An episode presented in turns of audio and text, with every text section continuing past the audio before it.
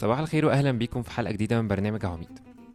الفتره دي عندي صحابي كتير قوي مقدمين على جيش ومستنيين بقى هيدخلوا ولا هياخدوا اعفاء ولا تاجيل ولا الكلام ده كله، وبيقولوا لي يعني ان هم في الكشف الطبي بيبقى فيه متطلبات معينه لازم تكون موجوده في البني ادم ده والا مش هينفع يدخل الجيش، يعني طول معين ومثلا نظره ما يكونش يقل عن حاجه معينه، ولو حد مثلا عمل عمليه قبل كده مركب بقى شريحه مسامير، يعني الكلام ده كله. بصراحه انا مش داخل جيش فما اعرفش قوي، ربنا يخلي لي اختي الحمد لله. وطبعا كلنا عارفين انه الجيش ده سواء في بلدنا او في اي بلد تانية بيحارب الاعداء سواء الخارجين او الداخليين، والجميل قوي انه اللي بيتكرم في الجيش مش شرط تكون الناس اللي عملت بطولات فظيعه والناس اللي قتلت مش عارف كام واحد من العدو، بس مرات بيكون اللي بيتكرم ده جندي اصلا محدش يعرفه، زي ما في حاجه عندنا اسمها الجندي المجهول اللي هو مات ومحدش يعرفه ومحدش يعرف هو مين ولا تبع كتيبة ايه ولا اي حاجة. ومش بس كده، ساعات اللي بيتصابوا واللي بيرجعوا مثلا ايديهم او رجليهم مقطوعين او في حاجة معينة حصلت لهم، دول ناس بتتكرم برضو وبياخدوا بقى نياشين او بياخدوا رتب اعلى او مكافآت او ايا كان. يعني اللي بيحصل نفس الكلام عند ربنا، ربنا كأي ملك عنده جيش. يا ترى ايه طبيعة الجيش بتاع ربنا؟ ايه طبيعة الحرب اللي بيحاربوها والأسلحة اللي هم محتاجينها؟ يا ترى ايه طبيعة المتطلبات اللي ربنا بيبقى طالبها عشان البني آدم ده أو الشخص ده يدخل الجيش؟ وايه حكاية التكريم اللي بيحصل؟ ربنا مين اللي بيكرمه؟ مين اللي بيديله رتبة كده كويسة؟ تعالوا نسمع ترنيمة يمكن شكلي صغير، أول ترنيمة معانا النهاردة، ونرجع نتكلم أكتر. يمكن شكلي صغير، يمكن شكلي ضعيف، يمكن شكلي عادي وفي نظرك مش لطيف، مش معناها ما اقدرش اغير وحياتي ملهاش موضوع. بص بص اعمق هتلاقي بطل يزور،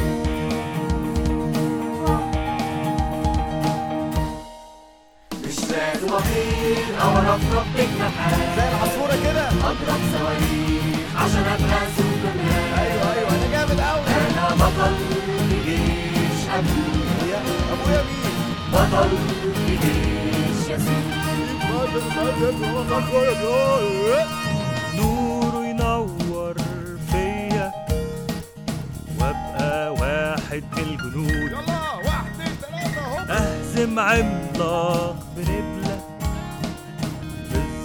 زي داود. مش محتاج سيف ورمح ولا خوذة ولا تقول، أمال في الجيش ازاي؟ كنت ازاي؟ أنا قوتي دايما بتكون في اسم يسوع.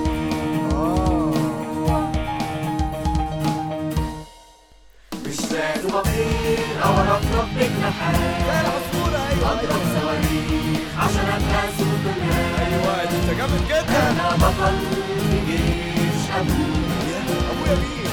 بطل في جيش ياسين.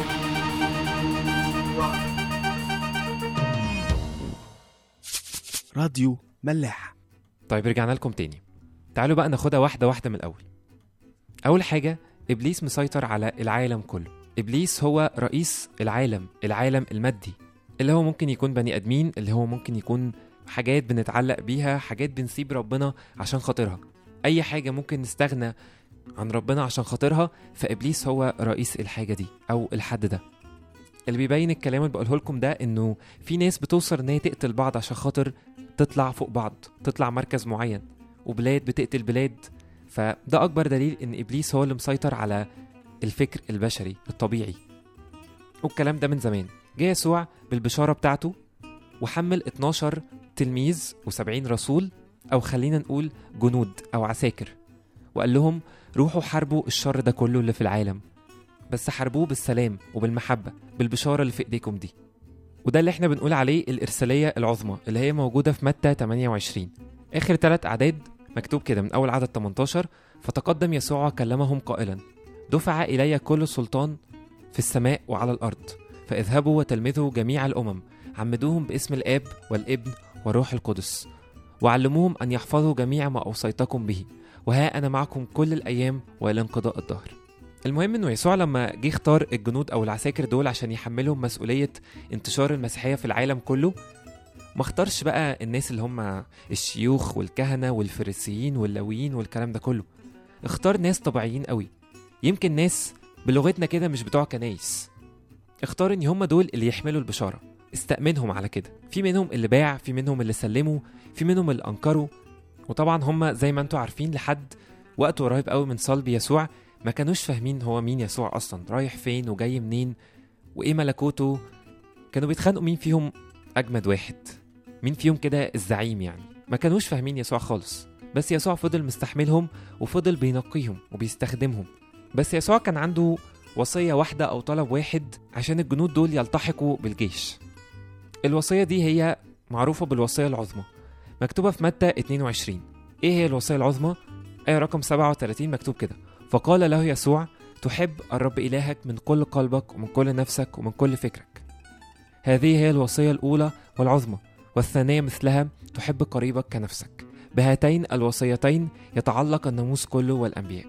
الشرط الوحيد عشان تدخل الجيش بتاع ربنا وتبقى جندي صالح هو إنك تحبه، ولما تحبه هتعرف تحب كل الناس اللي حواليك. قريبك هنا مش مقصود بيه قريبك الجسدي أو الشخص القريب منك أو صديقك أو شريك حياتك، بس مقصود بيه كل اللي حواليك وبالأخص أعدائك. تعالوا نسمع ترنيمة في حربي أنا جندي، نرجع نكمل كلامنا.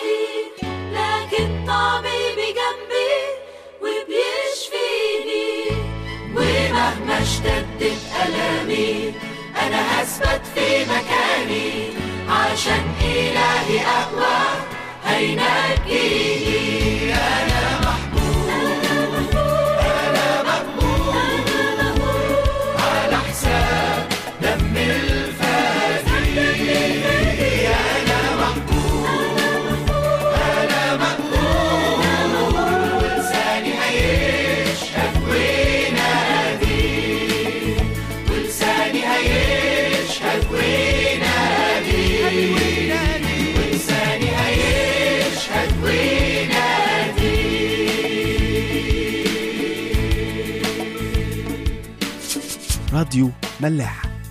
طيب رجعنا لكم تاني، هنتكلم أكتر على طبيعة الحرب ومين هم الأعداء بتوعنا. في رسالة بولس لأهل أفسس صح السادس من أول آية رقم عشرة مكتوب كده: أخيرا يا إخوتي تقووا في الرب وفي شدة قوته، البسوا سلاح الله الكامل لكي تقدروا أن تثبتوا ضد مكايد إبليس، فإن مصارعتنا ليست مع دم ولحم بل مع الرؤساء، مع السلاطين، مع ولاة العالم على ظلمة هذا الدهر، مع أجناد الشر الروحية في السماويات. من أجل ذلك احملوا سلاح الله الكامل لكي تقدروا أن تقاوموا في يوم الشرير. وبعد أن تتمموا كل شيء أن تثبتوا، فإثبتوا ممنطقين أحقاءكم بالحق ولابسين درع البر، وحاذين أرجلكم باستعداد إنجيل السلام، حاملين فوق الكل ترس الإيمان الذي به تقدرون أن تطفئوا جميع السهام الشريرة الملتهبة، وخذوا خوذة الخلاص وسيف الروح الذي هو كلمة الله. طيب إيه بقى الكلام اللي بنقراه ده؟ فهمنا شوية من هنا إنه إحنا أولا العدو بتاعنا مش أشخاص بعينهم، مش طائفة معينة، مش شعب معين.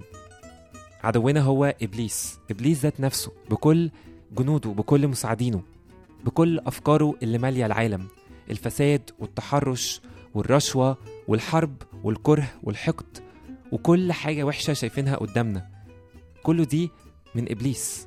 إبليس ليه تكنيك كده معين إن هو بيكرهنا في البني أدمين، وبيقول هم دول الوحشين، انتوا لازم تحاربوهم ولازم تقتلوهم، لازم تخلصوا عليهم المجتمع كله. لكن دي مش بتاعتنا احنا، احنا بنحارب الأفكار، بنحارب المعتقدات الغلط. طيب حاجة كمان، دلوقتي زي ما كنا بنقول انه كل معركة وليها عدو معين وليها كمان أسلحة وعدة معينة نحارب بيها. بعد ما عرفنا مين هو العدو بتاعنا لازم نعرف السلاح بتاعنا. مكتوب كده البسوا سلاح الله الكامل لكي تقدروا أن تثبتوا ضد مكايد إبليس. إيه هو بقى سلاح الله الكامل؟ الحق والبر والإنجيل والخلاص والروح القدس والإيمان. الكلام ده كله مش هنلاقيه غير في قعدتنا مع ربنا.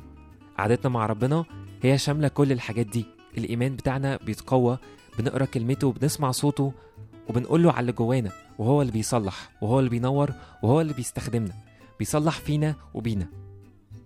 يبقى عشان ندخل الجيش بتاع ربنا، عشان نبقى جنوده، مش محتاجين أي حاجة غير إن احنا نقعد معاه كل يوم، نتملي منه، نقرأ كلمته المقدسة، نسمع رسالته لينا، نسمع صوته، وهو بيملانا.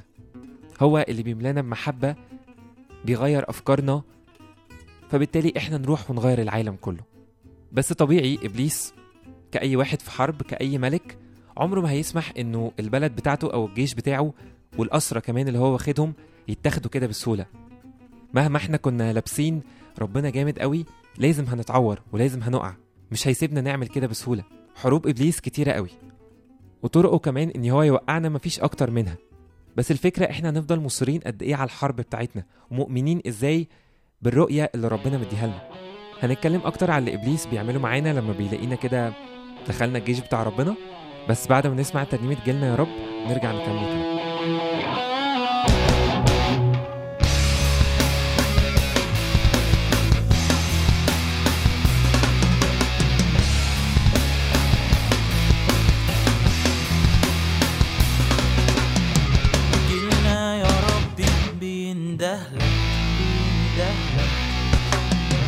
جيلنا يا ربي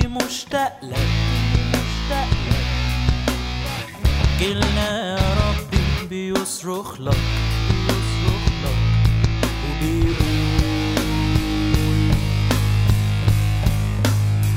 انقذ انقذ ولادك من العالم من كل شر وأي خوف، ارفعنا عالي فوق الدنيا نغلب بيك كل الظروف، انقذ ولادك من العالم من كل شر،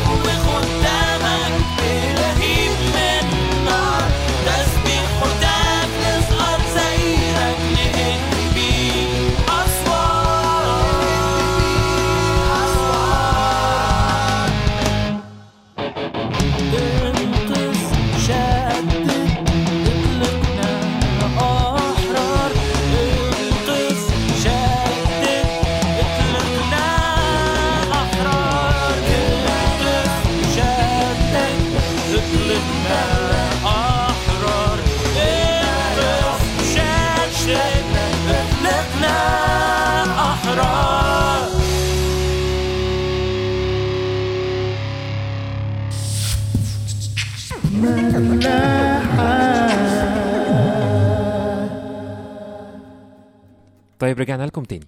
المسيح في إنجيل متى اثنين وعشرين آية رقم أربعتاشر بيقول كده: لأن كثيرين يدعون وقليلين ينتخبون. من ضمن التكنيكس كده بتاعت إبليس اللي بيستخدمها لما يلاقينا ابتدينا ندخل الجيش ومتحمسين بقى قوي إن احنا نحارب ونقضي على الشر الموجود في العالم كله، إن يواه يقول كده: طب بصوا كده حواليكم، شوفوا كده كام واحد معتقد في نفس الاعتقاد بتاعكم، كام واحد كده واخد الموضوع على قلبه قوي ومجد ربنا واكل قلبه كده، ولما نبص حوالينا مش هنلاقي ناس كتير. يعني من الآخر كده عايز يقول لنا اللي انتوا بتعملوه ده أصلا يستاهل؟ ما الناس كلها عايشة حياتها ومنفضة، واللي بيشتغل في شغله جامد قوي عشان يوصل لمنصب عالي. ايه موضوع الحرب ده؟ انت ليه واخدها كده على قلبك قوي؟ عيش حياتك، شوف حياتك كده واستمتع بيها، وخليك كده مؤمن بربنا، ما تعملش حاجة، ده كده كفاية قوي. كتير قوي إبليس هيدخلنا في حرب الشك. طيب لو اقتنعنا شوية لأ ان احنا لينا دور مهم ومش مهم الناس اللي حوالينا، لانه كده كده قليلين قوي اللي عارفين الرؤية بتاعت ربنا لحياتهم، هيجي ممكن ويلعب معانا لعبة تانية، هو هل انت اصلا تستحق انك تبقى جندي في جيش ربنا؟ انت مش عارف انت عملت ايه امبارح، انت مش عارف انت مزعله ازاي، انت مش عارف لسانك عامل ازاي، انت عمرك ما هينفع تبقى جندي امين لربنا، مش هيقبلك. حاجة كمان إبليس برضو ممكن يعملها هو انه يحاول بقى يجرحنا، يستخدم الظروف، يستخدم الناس، يستخدم ضعفنا البشري في انه يجرحنا، يعورنا. يعني مثلا في عز ما احنا في خدمتنا مع ربنا وبناخد خلوتنا كل يوم، نلاقي حد من اقرب الناس بعد عننا، او ما بقيناش عنده زي زمان، او استبدلنا بحد تاني. حاجات بتأثر مع الواحد قوي من جوه كده، فده بالتالي هيأثر على خدمتنا، هيأثر على علاقاتنا، هيأثر على حالتنا الروحية والنفسية، فأكيد هنبقى في الحرب تعبانين شوية. بس اللي عايزين نقوله إنه عشان نخلص من كل الأفكار الغلط دي ومن كل الدوامات اللي ممكن ندخل فيها لو سيبنا نفسنا لإبليس، إن إحنا محتاجين كل شوية إن إحنا نعرض نفسنا على ربنا، كأننا بنروح للدكتور كل شوية نقول له اكشف كده علينا كلنا، مش على حاجة معينة، اكشف على فكرنا، اكشف على روحنا، اكشف على نفسنا. فوقت كتير بنحتاج حاجة اسمها شفاء نفس، إن ربنا كده يشيل الجرح الإبليس والعالم والظروف عملوه فينا. المسيح في إنجيل يوحنا صح خمستاشر بيقول: أنا الكرمة الحقيقية وأبي الكرام، كل غصن فيا لا يأتي بثمر ينزعه، وكل ما يأتي بثمر ينقيه ليأتي بثمر أكثر. فآية رقم أربعة بيقول: اثبتوا فيا وأنا فيكم، كما أن الغصن لا يقدر أن يأتي بثمر من ذاته إن لم يثبت في الكرمة، كذلك أنتم أيضا إن لم تثبتوا فيا. أنا الكرمة وأنتم الأغصان، الذي يثبت فيا وأنا فيه هذا يأتي بثمر كثير، لأنكم بدوني لا تقدرون أن تفعلوا شيء. من الآخر كده، لو عايز تبقى جندي عند ربنا لازم تقعد معاه كتير قوي، لازم تثبت فيه وتقوله تعالى وملاني، تعالى واملاني بروحك وبفكرك وبمحبتك، وخليني أنا كمان أحبك، خليني أبقى جندي وعايز أدخل جيشك عشان بحبك وعشان بحب كل الناس اللي لسه مش عارفينك. الترنيمة الجاية هي ترنيمة أنت كل احتياجي، بس في آخر الترنيمة كده في زي طلبة صلاة بحبها قوي بتقول: علم قلبي إزاي يحبك. تعالوا نطلبها من ربنا ونقول له كل حاجة بنعملها نبقى بنعملها عشان بنحبك، سواء بنذاكر، سواء بنصلي، سواء بنتكلم مع صحابنا، بنعمل أي حاجة بنعملها عشان بنحبك أنت وبنحب الناس اللي حوالينا. هسيبكم مع ترنيمة أنت كل احتياجي، ونشوفكم إن شاء الله في حلقة جديدة.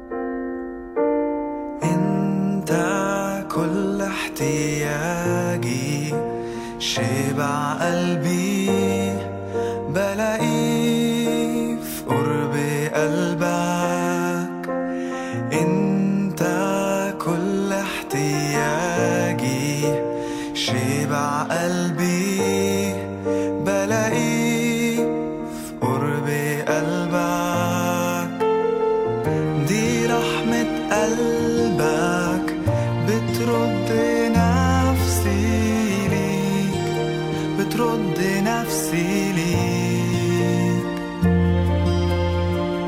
دي رحمة قلبك بترد نفسي ليك، بترد نفسي ليك،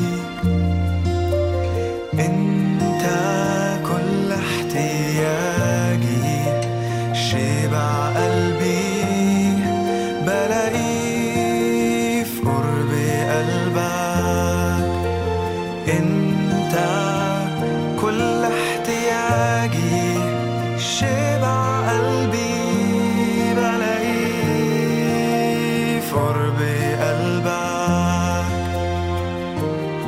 أنا بحبك، أنا لسه عايزك، أنا مش هجري بعيد عن قلب الأب. أنا بحبك، أنا لسه عايزك، أنا بهديلك كل نفسي وقلبي.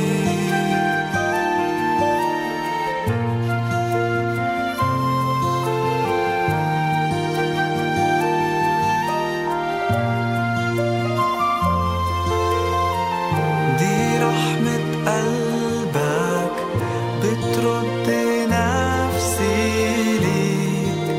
بترد نفسي ليك. دي رحمة قلبك بترد نفسي ليك، بترد نفسي ليك. أنا بحبك، أنا لسه عايزك، أنا مش هاي